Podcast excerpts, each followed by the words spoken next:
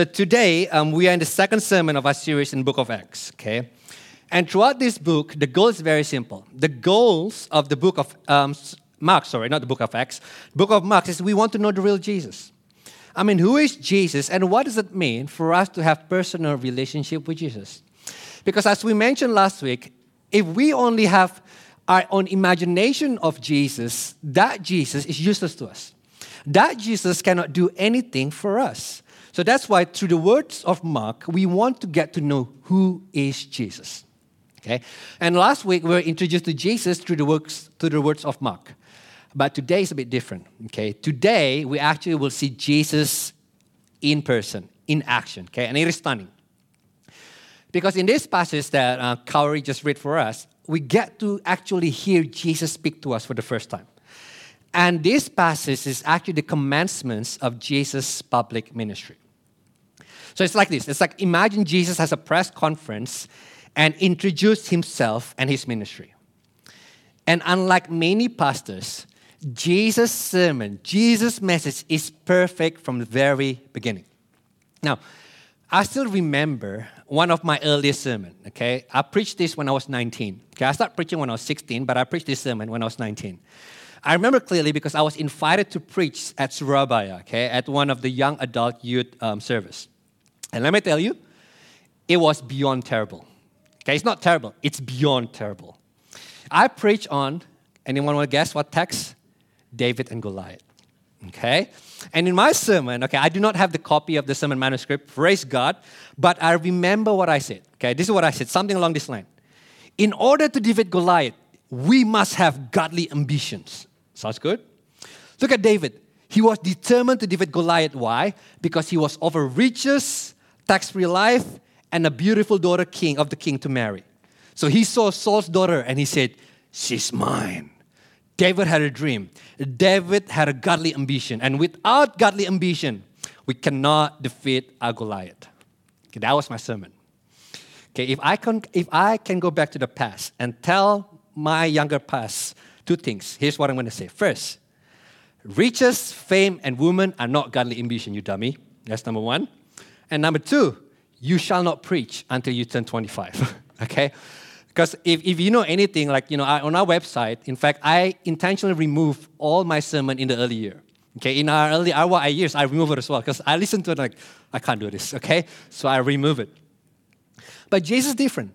So from the moment Jesus stepped into the scene in the book of Mark, his sermon, his message is already perfect. He is the perfect preacher with the perfect message from very beginning. And Jesus does not need to take back anything that he said, okay?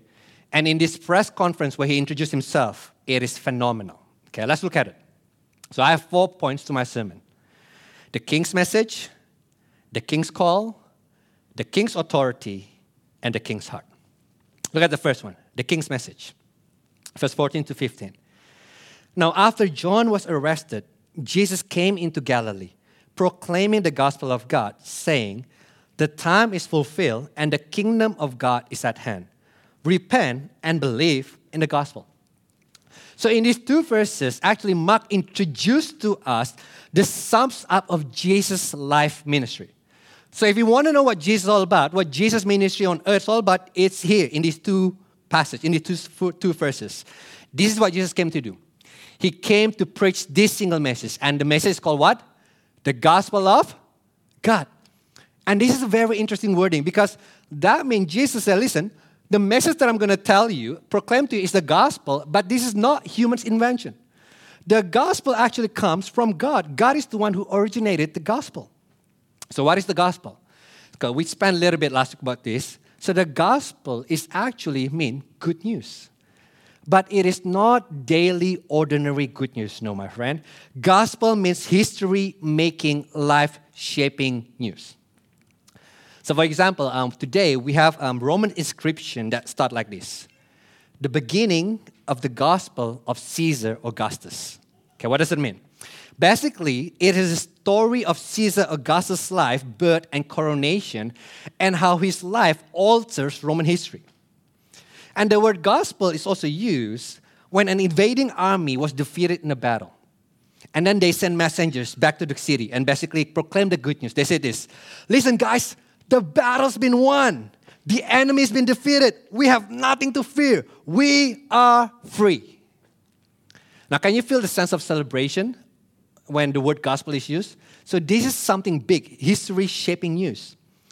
And my friend, again and again, let me tell you, this is what separates Christianity from every other religion. Because all other religion in this world says this, you know what? Let me give you 10 advice on how you can be safe.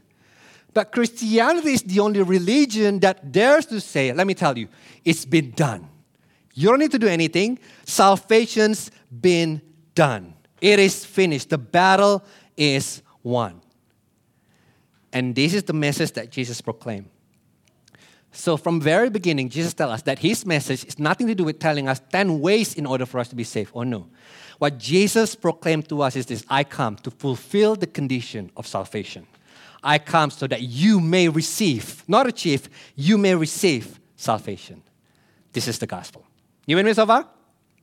But then in the message of the gospel, okay, the gospel is a very broad word, right? Okay, this is good news. But what is the content of that good news? Look at verse 15. Here's the content of the gospel.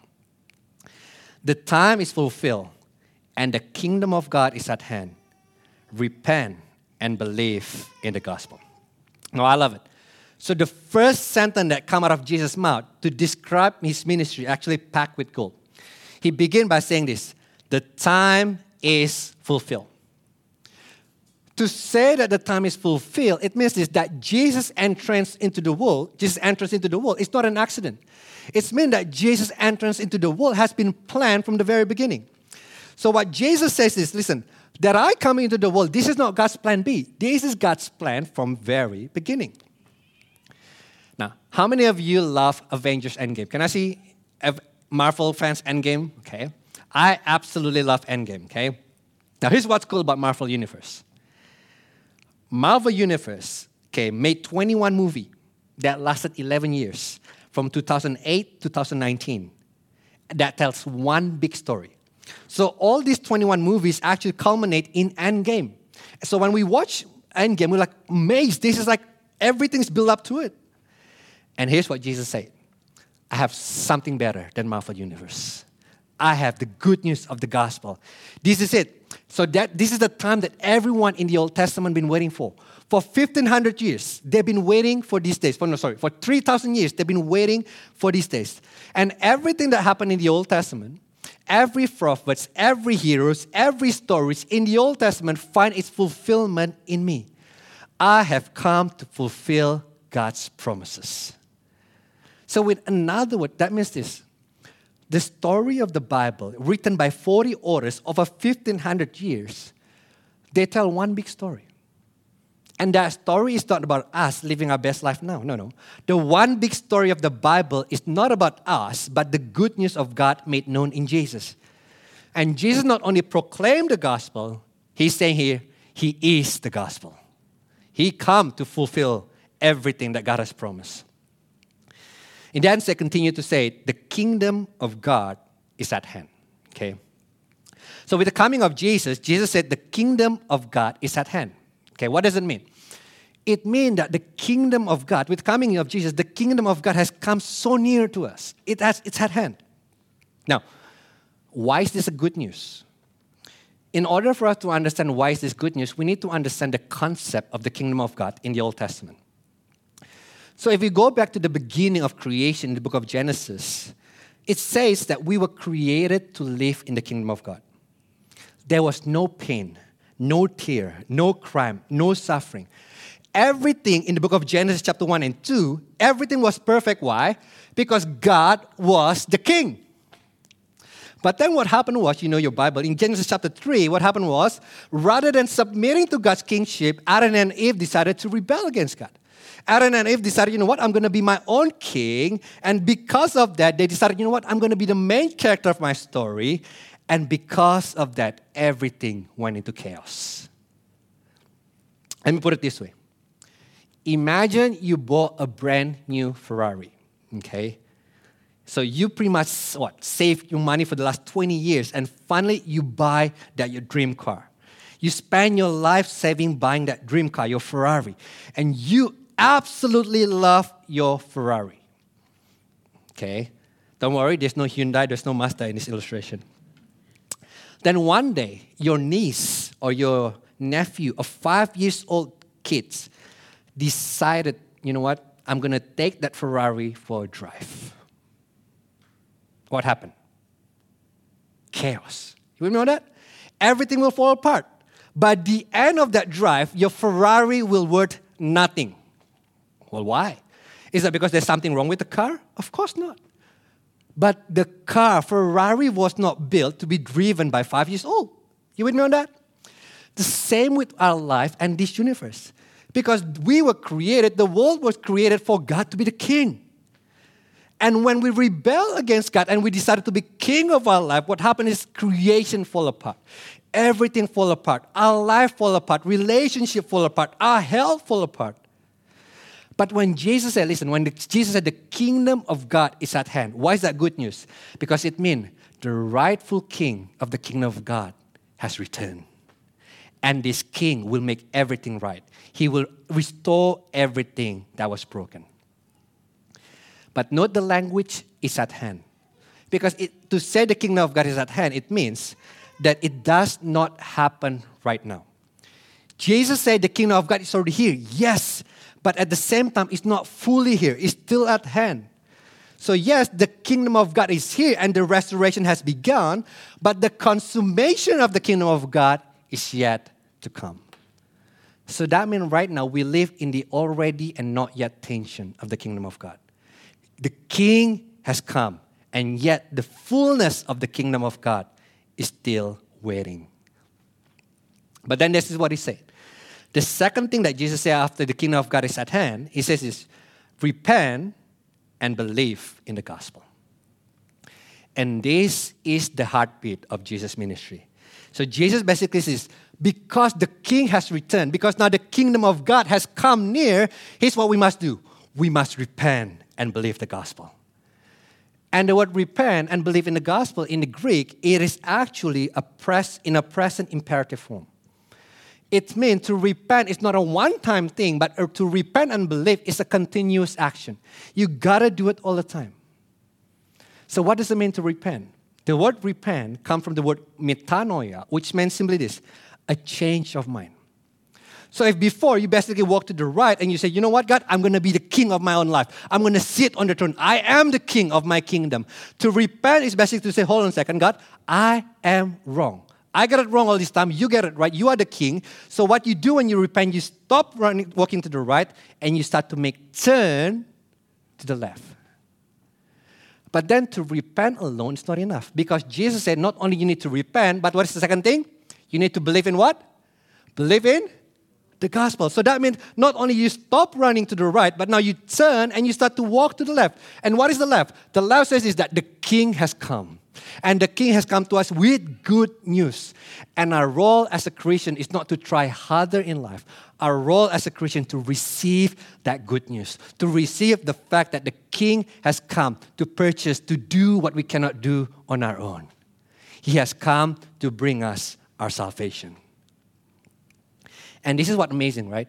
So Jesus says this when you understand this, when you start to repent from your own way and you start to believe in the gospel, here's what happened when you come into relationship with this king, everything that was broken began to be healed. Everything that was fall apart began, began to come whole. And now you, know, you need to, st- you need to le- relearn. You need to start to learn, understand who you are and what you're called to do. So when you uh, embrace the gospel, it radically changes your life. This is the message of the king. Okay? But then what happened next is even, even more bewildering. Verse 16 to 20.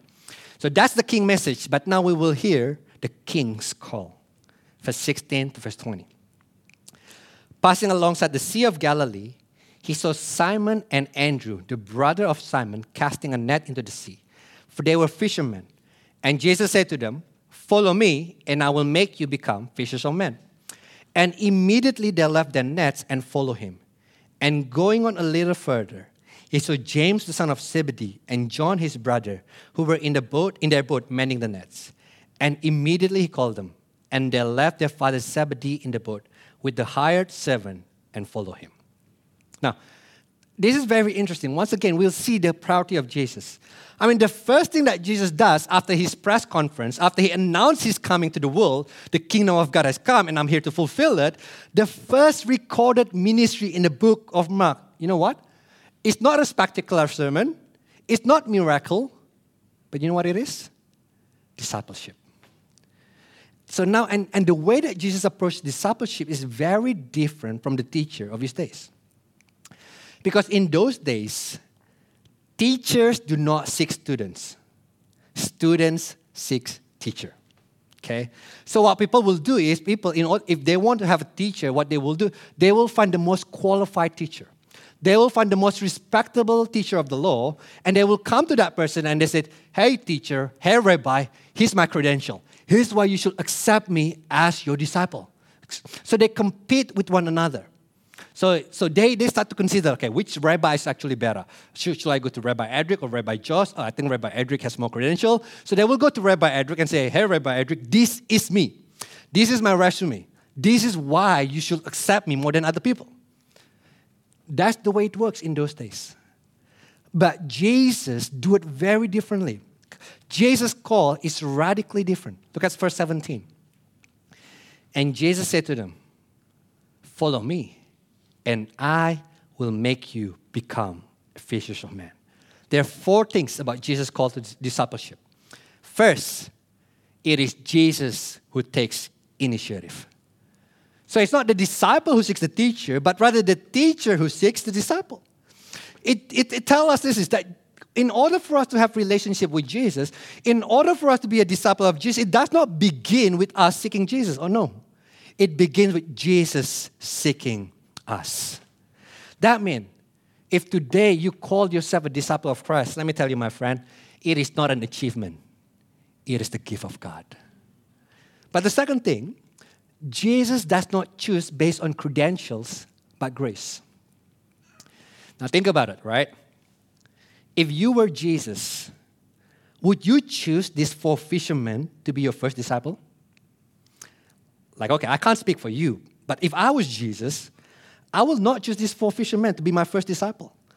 Okay, I want people with the most credential and potential. Okay, so if I have to choose disciple, I would choose someone who graduated from Harvard University, not fishermen. But the wonder of the gospel, as we see again and again throughout the book of Mark, is this that Jesus continuously called the unqualified people. And the fishermen, they're not required to do anything nor have any qualification. What they need to do to follow Jesus simply say yes to the call of Jesus. Because they will learn their trade as they follow Jesus. So there's no precondition in following Jesus. And this, again, what separates the gospel from every other news in the universe. The gospel is not a story of good people who made the right choice to follow Jesus. See, the gospel is story of unqualified people being called and transformed by the grace of the King. That is the gospel, my friend. And third, Jesus is the subject of the call. Now, this is unheard of because no teachers of the law ever say, Follow me. None. All they say is this Hey, I'm going to teach you the law of God. I'm going to teach you Torah. I'm going to make you knowledgeable in the Torah, in the knowledge of the scripture. So when they follow their teachers, their allegiance not to the teachers, but to Torah, the scripture. But when Jesus showed up, Jesus called the disciple, and you know what? I want you to follow me. Not Torah, not scriptures. I want your allegiance. I want you to give up the throne of your life to me. I want to be in control of your life. You must listen to me and you must be faithful to me. So, the call of discipleship, according to Jesus, is not an invitation to sit in theological classes. The call to discipleship is an invitation to live with Jesus, to walk with Jesus, to eat with Jesus, to have relationship with Jesus. He is the subject of the call. And fourth, and this is breathtaking, Jesus is the one responsible to fulfill the call. He says this I will make you become fishers of men. Now, what is fishers of men? Okay, fishers of men are people who fish people out of the kingdom of darkness into the kingdom of God. So Jesus used the common, common, common analogy of those days, fishing. So he says, so when you follow me, here's what I'm going to do. Instead of fishing for fish, I'm going to make you fish man and transform them and bring them from kingdom of darkness into the kingdom of God. And this is the call for every Christian. You and I, as a Christian, we are called to be disciple of Christ who make disciple of Christ. But what make the call of Jesus radical is this. Whose responsibility is it to make us fisher of men? Not a tricky question whose responsibility it is to make us fisher of men. It's not us. Whose responsibility? Is Jesus. Because he says this I will make you become fishers of men. And the word become means it's a process, it's a journey. As we stay close to Him, as we have relationship with Jesus, as we follow Jesus faithfully, here's what happened. Slowly but surely He changes us. Slowly but surely, He transforms us into Christ likeness. He become, we become disciple of Christ who make disciple of Christ. And Jesus said, This is my assignment, not yours. Your role, our role as disciple, is to follow Jesus. But here's what's interesting. I want you to pay attention to the way that these fishermen respond to Jesus' call. Simon and Andrew immediately left their nets and followed Jesus. John and James immediately left their father and followed Jesus. So they don't say, hey, bro, I think Jesus is calling us. I wonder what dad thinks about it. Let's have a family meeting. No, they don't say that. So what they say, hey, bro, Jesus is calling us. See you, dad. Ciao, ciao. Bye. That's what happened in the story. This is radical. It means this. You cannot respond to Jesus' call halfway. There's no such thing as a halfway Christian. The only option is either you got jump all in or nothing at all. So what Jesus essentially saying to the disciples is, I want to be the king of your life. It's either I sit on the throne or I'm not sitting at the throne at all. I must be the supreme desire of your heart. I want priority over your career, family. Everything else must look like a hatred in comparison to me. And you know why this really bothered my heart? Because today, I think a lot of them we think that we can be Christian. We can be Christian without becoming disciple of Christ. But Jesus doesn't have that standard. Jesus do not have double standard, one for follower of Jesus, one for disciple of Jesus. That distinction does not exist in Jesus' view. See, the call for discipleship is the call for every follower of Jesus. We cannot be a believer and not a disciple. We are either a disciple of Christ or we are not a believer in Christ. Now, I'm going to speak predominantly to our church, Rock City International. Here's what I think we got to be very careful of. If we're not careful, we can trade familiarity with Jesus for discipleship. Because what I know about us is this we like to flirt with Jesus. Do you know what I mean by flirting with Jesus? How many guys like to flirt with girls? Don't raise your hand, okay? Flirting is fun, right? Flirting is fun because when you flirt with someone, you can wink, you know, from the, to that person, and then you can give them that stare from distance, and then you can text message, "Hey, babe, you look hot today. You you even hotter than hell," something like that, right? It's fun flirting is fun. It's kind of like, oh, it kind of make you feel special in, a, in, in some of way, but there's no commitment to it. But this is what I know about flirting. It does not change you. Flirting does not change you. Flirting is fun, but it does no good to you and me. And what we a lot of time we try to do with Jesus is this: we try, we like to flirt with Jesus. How do we flirt with Jesus? Of course, by you know winking at Jesus. How do we wink at Jesus? By coming to church on Sunday, right? So we're like, hey, Jesus, I'm here. Right? So we try to earn some brownies point with Jesus by coming to church and then uh, maybe, you know, send text message to Jesus by what? By singing to Jesus, right? Jesus, I'm singing to you, okay? I saying, I'm saying, Jesus, you're hot. Something like that. So we're flirting with Jesus, but at the same time, we do not have commitment to Jesus. And let me tell you, my friend, that is useless. Because what Jesus wants, discipleship, is actually about relationship, personal commitment with Jesus. So if your Christianity only involves coming to church on Sunday, coming to MC on Wednesday, and then raising your hand and praising God during songs, you're missing the point. What Jesus wants is not for you to flirt with Him. What Jesus wants is for you to be in relationship with Him. And here's what I know about relationship, even though I'm single relationship changes you. I mean, guys, come on. It is, there's no way you can be in relationship, committed relationship with a girl, and still play as much game as you do when you're single. Right, ladies? There's no way. If you think that you can still play game as much as you do when you're still single and you are in a relationship, you are being delusional. It's not going to work. And we understand this. And that's the same way with relationship with Jesus, okay? I'm to put it a different way, okay? So it, that means this. In order for us to have relationship with Jesus, it will cost us something. It's not free. It will cost us something. So, well, what does it cost? Everything. Simon, Andrew, John, and James.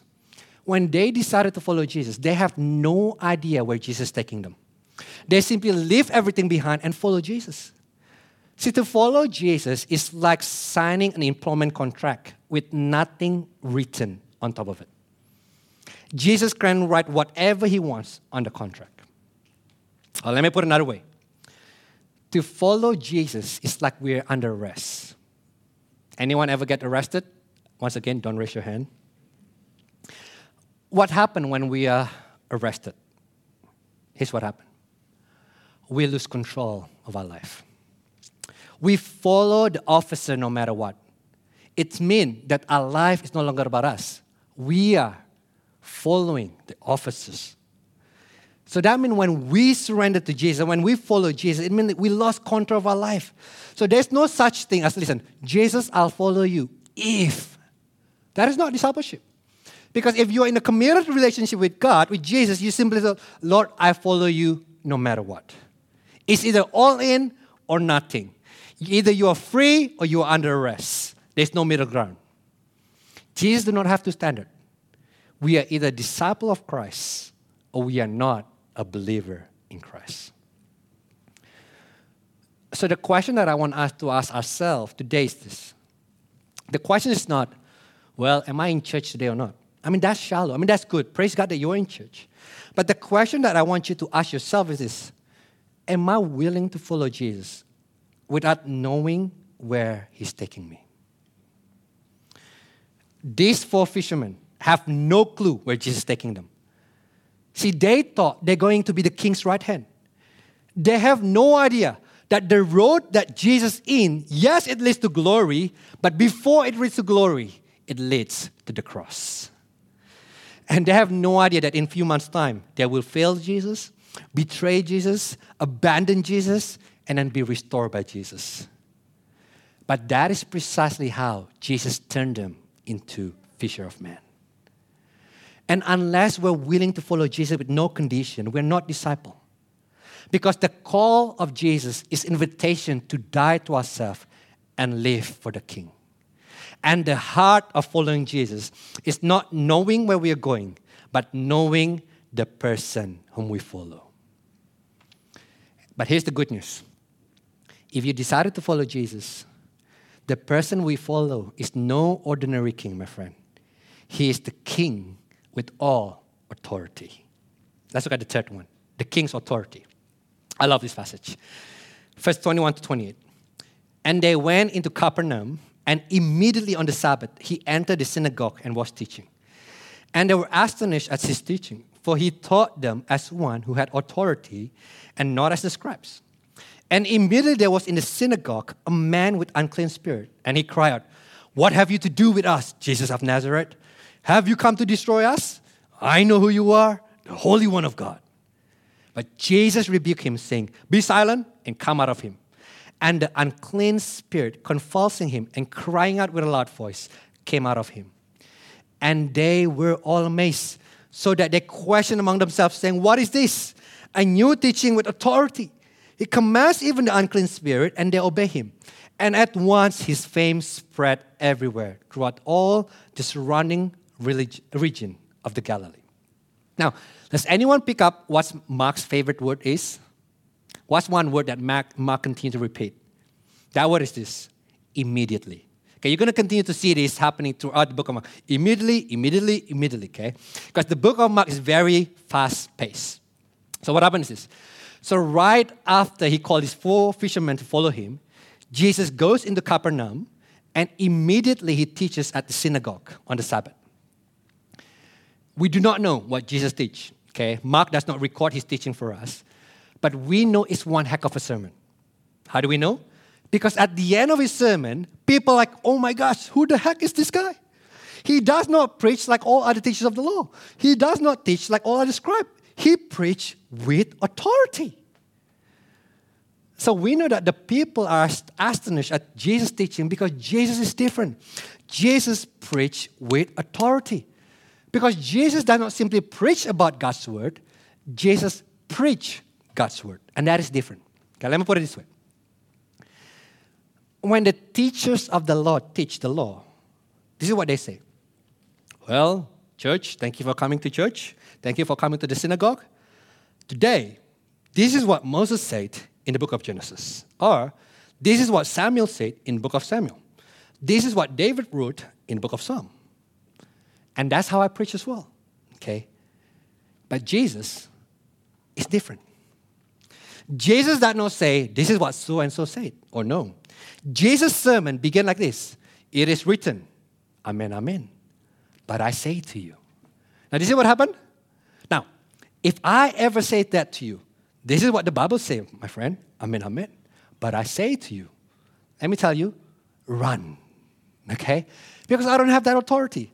My authority to preach the Word of God is based on what is already written in the Word of God. But when Jesus preached, he had the audacity to say, Hold on a second, this is what Samuel said, my friend, but let me tell you, let us say to you, huh?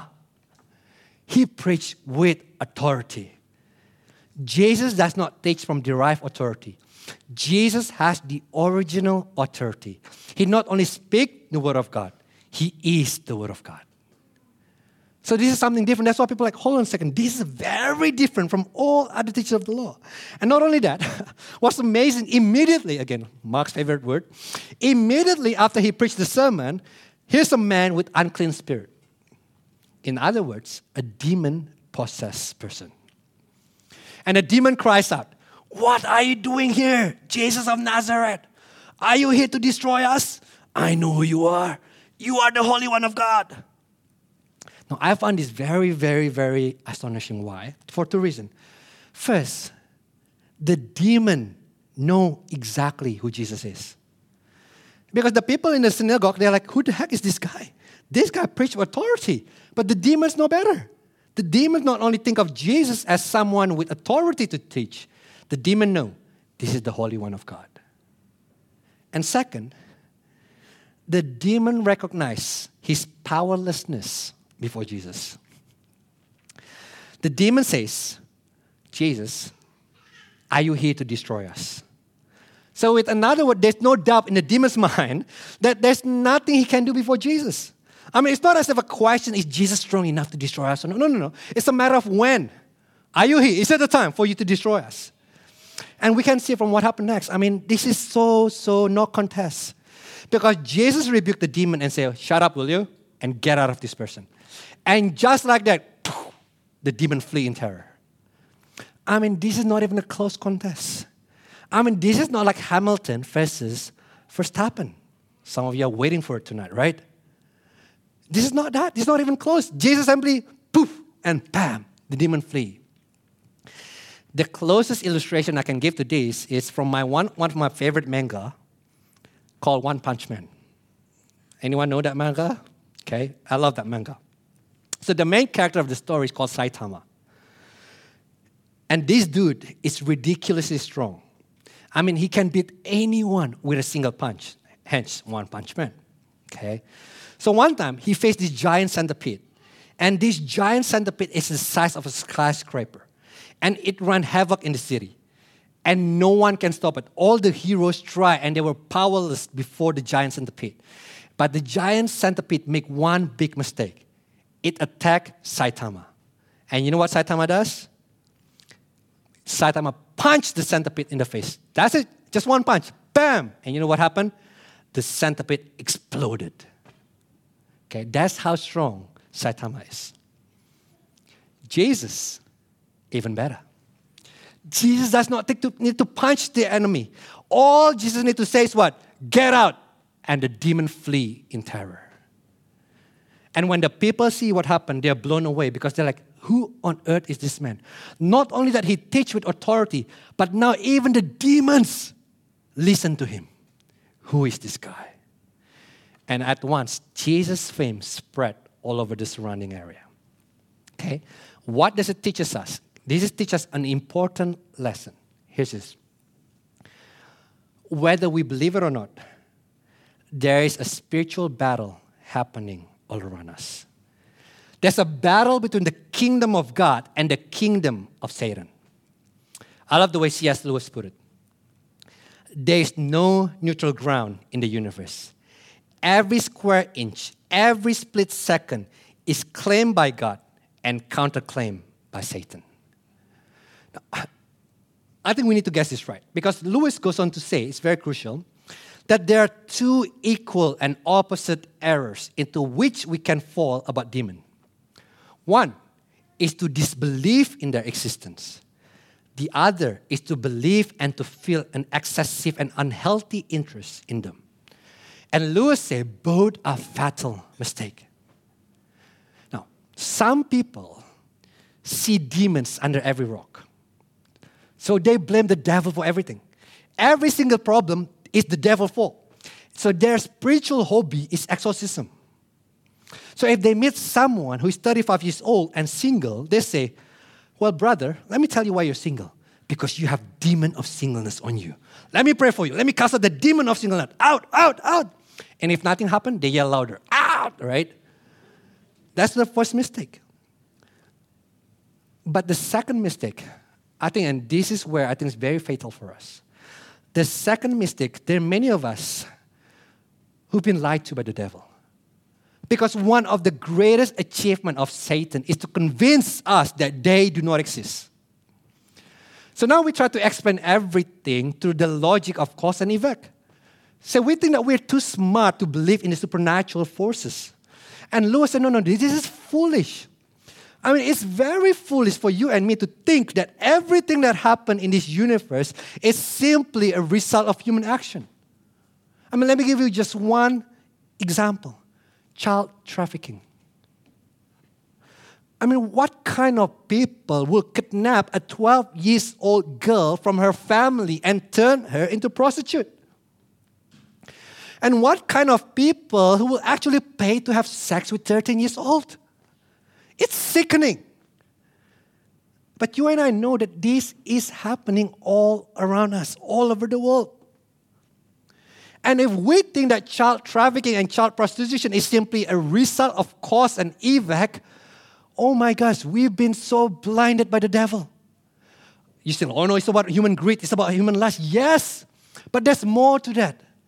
There's actually a work, the enemy who pushed us to the limit, who pushed the evilness of humankind to the limit, that enable them to do that. So what Jesus is saying, listen, there is this other enemy. There is supernatural force at work called the kingdom of Satan. So that means for you and me as a Christian, when we follow Jesus, we must understand that there are enemies that seek to destroy us. And that is not your brothers and sisters. The Satans and demons are all trying to destroy you and me. That's the bad news. And the world that we live in right now is under the influence of the kingdom of Satan. But the good news is, when Jesus came into the world, the kingdom of God invades the kingdom of Satan. And Satan and all his minions are powerless before the authority of Jesus. There's nothing whatsoever they can. They know their time is up. They know their time is coming to be destroyed. It's not a matter of when, it's not a matter of if, it's a matter of when. And the king has come. This is the gospel. And let me tell you, Satan hates the gospel. Hate it so much. Because when we understand the gospel, we understand that they are powerless before God. Because the message of the gospel is not Jesus will cross Satan. Oh no. The message of the gospel is it is finished. Jesus has won. Satan cannot do anything. Yes, he can try to hurt us. Yes, he can trick us into believing in his lie. But he is powerless before the might of King Jesus. That is the good news of the gospel. So, in the, in, the, in the coming of Jesus, in the first coming of Jesus, the kingdom invasion has begun. And when Jesus returns in the future, the kingdom invasion will be completed. And now we live in the tension of the already and not yet of the kingdom of God. You with me so far? Fourth point, my last point the king's heart. Verse 29 to verse 34. And immediately he left the synagogue and entered the house of Simon and Andrew with James and John. Now, Simon's mother in law lay ill with a fever, and immediately they told him about her. And he came and took her by the hand and lifted her up, and the fever left her, and she began to serve them. That evening at sundown, they brought to him all who were sick or oppressed by demons. And the whole city was gathered together at the door, and healed many who were sick with various diseases, and cast out many demons. And he will not permit the demons to speak, because they knew him. I love this. So, right after Jesus exercised his kingly authority over demons, Jesus goes to Peter's house and he sees Peter's mother in law sick with fever. And Jesus gently holds her hand, lifts her up, and heals her. And immediately, again, immediately the fever left her, and she began to serve them. So one minute she's too sick to do anything, all she can do is lay in bed. The next minute she's serving Jesus. Her healing is complete just like that. It shows us one again, once again, that Jesus not only has the authority of a demon, Jesus has authority over diseases. Jesus has absolute authority to restore this broken world. And what I love about this insignificant text that seems insignificant is this it tells us that nothing is insignificant to God. Even Peter's mother in law, who had a fever, Jesus said, That's important. Mark, write it down. I want people to know that I care about people's mother in law. And that's what happened in the text. It shows Jesus' heart and compassion for the people. Jesus is not too big for mundane moments, nothing too small. And then because of that, the, the, the, news of Jesus healing the mothers, the mother-in-law and casting out demons spread everywhere, right? And because of that, people began to come to Peter's house. So Mark writes that the whole city gathers at, uh, in front of Peter's house. But here's what we know about the crowd most of them do not come to that place to follow Jesus. Oh no. Most of them want something from Jesus. What do they want? Healing. What do they want? Freedom from bondage. In other words, what they would seek when they come to that place is not Jesus, but what Jesus can give them. And if I was Jesus, I'd be like, no, dudes, you're just taking advantage of me. I'm not going to do this for you. But you know, Jesus is different. Jesus knows exactly that these people come from wrong reason, but he heals them. He meets people where they are. He extends a hand to them and he heals them. He genuinely cares for people, even though they have wrong motivation. It tells us that Jesus is willing to meet people where they are. But then it does not stop there. Jesus wants to be the one that they admire the most. Jesus wants to be the one that they desire the most. Jesus wants to be the end, not simply the mean. And he will not stop until he has the people's heart, as we will see in the following chapters. So let me close with this. So the question for you and me is this well, how can we follow Jesus? And trust Him unconditionally. Well, how can we remain on the road that He has set for us when we don't even know where are we going? especially when we follow Him, feels like my life is falling apart. How can I stick on the road? How can I continue to follow Him unconditionally? Here's how. When Jesus called these fishermen to follow Him and leave everything behind, Jesus has left everything behind to seek them. Jesus left the glory of heaven. Jesus left the throne of his Father. Jesus left the glory of his kingdom. And Jesus entered this broken world and invaded the kingdom of darkness. And Jesus knew exactly where the road will lead him. He's not blind to it. He knew exactly. Yes, he will be the king. But before he become the king, before the, the kingdom will finally be consummated, he has to go to the cross. He knows it. He knows that the road that he's in will lead him to his death in order to give us the good news of the gospel, he knew he had to pay the price. Jesus followed his road faithfully into hell on earth so that when we finally trust him and follow him, the road will take us to God. Jesus followed his road to destruction so that when we follow him in this road, it led us into greatness. This is how we can follow Jesus unconditionally when we see when we see that Jesus is a king with all authority, Jesus is the king with all the power. He has the ability right now to crush us. Yet he used the authority to die for us. He was crushed for us so that we could be with him forever and ever. He is a king like no other king. He's the king that we do not deserve, but we desperately need. So, how do we follow Jesus? Here's how look to the path that he's in right now. Look to the path of the gospel. Look the price that he has paid for that path for you and me and follow him.